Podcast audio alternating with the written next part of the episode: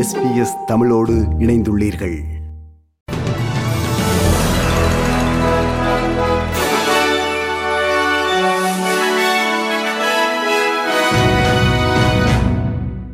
நேயர்கள் அனைவருக்கும் வணக்கம்.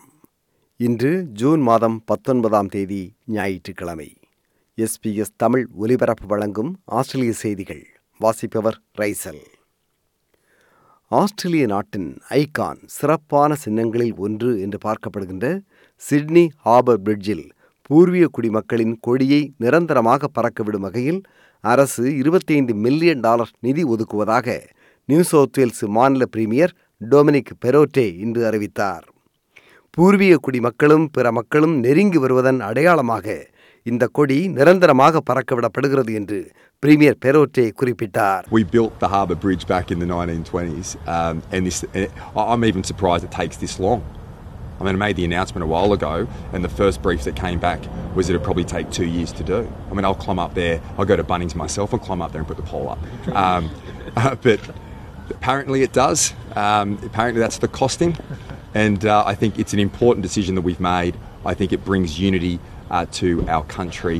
Sydney துறைமுக பாலத்தில் சிட்னி ஆப பிரிட்ஜில் நிரந்தரமாக பூர்வீக குடிமக்களின் கொடி பறக்கவிட நியூ சவுத் வேல்ஸ் மாநில அரசு முடிவு செய்திருப்பது பல ஆண்டுகளாக பல அமைப்புகளும் பூர்வீக குடிமக்களும் வேண்டுகோள் விடுத்து வந்ததன் பலன் என்று சிட்னியின் Metropolitan Local Aboriginal Land Council அமைப்பின் தலைவர் பூர்வீக குடிமக்கள் பின்னணி கொண்ட நேத்தன் மொரன் கூறினார்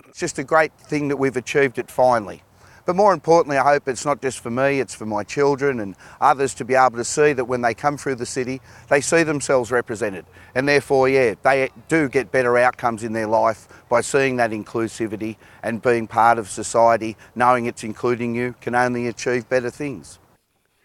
New South Wales மாநிலத்தில் ஆசிரியர்கள் நர்ஸுகள் போலீசார் சிங்கிள் பேரண்ட் என்று அழைக்கப்படுகின்ற தனியாக குழந்தைகளை பராமரிப்போர் சிங்கிள் எனப்படும் தனியாக வாழ்கின்றவர்களில் ஐம்பது வயதுக்கு மேற்பட்டோர் என்று இத்தகைய பிரிவினர்கள் வீடு வாங்க நியூ சவுத் வேல்ஸ் மாநில அரசு உதவும் என்று இம்மாநிலத்தின் கருவூல காப்பாளர் மேட் கீன் இன்று அறிவித்தார்.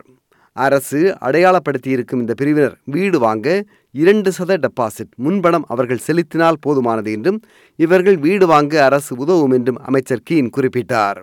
அரசும் வீடு வாங்குவோரும் இணைந்து வீடு வாங்கும் திட்டமாக இது அமையும் என்றும் இந்த திட்டம் எப்படி செயல்படும் என்றும் அமைச்சர் கீன் இப்படி விளக்கினார் What we're doing is contributing up to 40% of the equity for a new home and 30% for an existing home. It'll be eligible pe- for people owning up to $90,000 per annum or couples earning up to $120,000 per annum. Uh, and the value of the home that's that the value of the homes that it'll be eligible for is up to $950,000 uh, for those in metropolitan areas and $600,000 for those in regional areas. ஐந்து வயதுக்கும் குறைவான குழந்தைகளுக்கும் Covid nineteen தடுப்பூசி தரப்படும் திட்டத்தை America விரைவில் நடைமுறைப்படுத்தப் போவதாக அறிவித்துள்ளது இந்த பின்னணியில் ஆஸ்திரேலியாவிலும் இதுபோன்று ஐந்து வயதுக்கும் குறைவான குழந்தைகளுக்கு கோவிட் நைன்டீனுக்கு எதிரான பாதுகாப்பை தருகின்ற தடுப்பூசி தரப்பட வேண்டும் என்று சிட்னி பல்கலைக்கழகத்தில் பணியாற்றும் குழந்தைகள் நல மருத்துவர் நிக் வூட் வலியுறுத்தினார் கோவிட் நைன்டீனுக்கு எதிரான தடுப்பூசியை குழந்தைகளுக்கு வழங்குவது கோவிட் தொற்றிலிருந்து மட்டுமல்ல வேறு சில நோய்களில் இருந்தும் குழந்தைகளை பாதுகாக்கும் என்று டாக்டர் வூட் கூறினார் There's a direct benefit to the kid if and when they get exposed to COVID. They don't get too sick and end up in hospital. There is some protection against a thing called PIMS TS, which is a multi inflammatory syndrome that can happen about a month after the COVID um, infection. And then also probably some protection against long COVID. And at an, an indirect level, I think uh, we know that kids can transmit the infection to others. If everyone's vaccinated, there's less risk of transmission.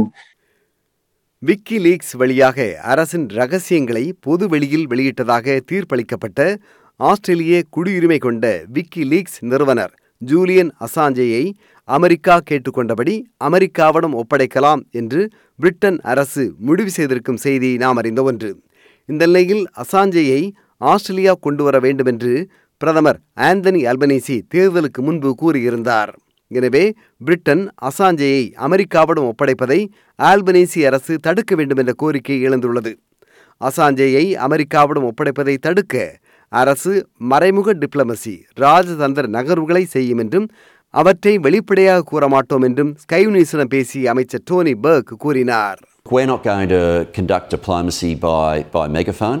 This case has gone on for far too long. For far too long. Uh, we said that in opposition.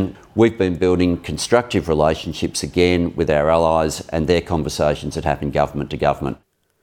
நாளை சர்வதேச அகதிகள் தினம் கொண்டாடப்படுகிறது நாட்டில் சுமார் பத்தொன்பதாயிரம் பேர் temporary protection visa என்று அழைக்கப்படுகின்ற தற்காலிக விசாவுடன் வாழ்கின்றார்கள் என்றும் அவர்களுக்கு அரசு நிரந்தர விசா வழங்க வேண்டும் என்றும் ரிஃப்யூஜி கவுன்சில் ஆஃப் ஆஸ்திரேலியா அமைப்பின் இயக்குனர் பால் பவர் வலியுறுத்தினார் We hope that uh, you know within coming months um, the new government will be able to act on that promise. Uh, so there are 19,000 people who have refugee status but only have temporary protection. Um, who are part of the boat arrivals group.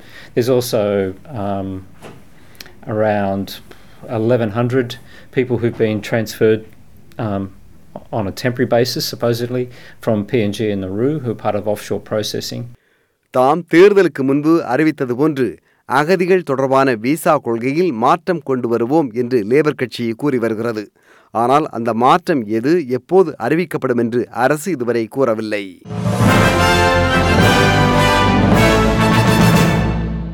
இனி இன்றைய நாணய மற்றவரத்தை பார்ப்போமே. ஒரு ஆஸ்திரேலிய dollar அறுபத்தி ஒன்பது அமெரிக்க சதங்கள் இருநூற்றி நாற்பத்தி ஏழு இலங்கை ரூபாய் நாற்பது சதங்கள் ஐம்பத்தி நான்கு இந்திய ரூபாய் தொண்ணூற்றி ஆறு சிங்கப்பூர் சதங்கள் மூன்று புள்ளி பூஜ்ஜியம் ஐந்து மலேசிய ரிங்கித். இனி நாளைய வானிலை முன்னறிவித்தல். பேர்த் மேகமூட்டம் காணப்படும் இருபது செல்சியஸ். அடலைடு மழைநாள் பதினைந்து செல்சியஸ். மெல்பர்ன் மழைநாள் பதினேழு செல்சியஸ். ஹோபார்ட் மேகமூட்டமாக இருக்கும் பதினைந்து செல்சியஸ். கேன்பரா மேகமூட்டம் காணப்படும் பதினைந்து செல்சியஸ். சிட்னி மழைநாள் பத்தொன்பது செல்சியஸ். பிரிஸ்பெயின் மேகமூட்டம் காணப்படும் இருபத்தி இரண்டு செல்சியஸ். டார்வின் வெயில் நாள் முப்பத்தி மூன்று செல்சியஸ்.